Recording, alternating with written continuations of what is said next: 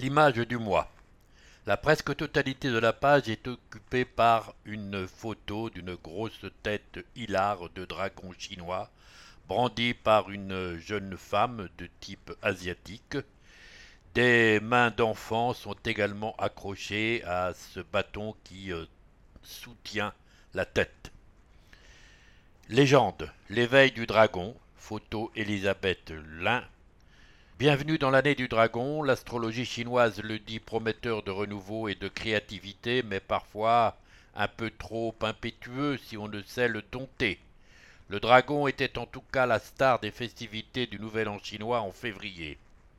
Outre le grand défilé qui a sillonné les rues du centre de Rennes, plusieurs animations étaient proposées avec les associations, marché street food à l'Institut Confucius, initiation à la calligraphie, à la peinture ou encore au mahjong, jeu traditionnel. Bonne année.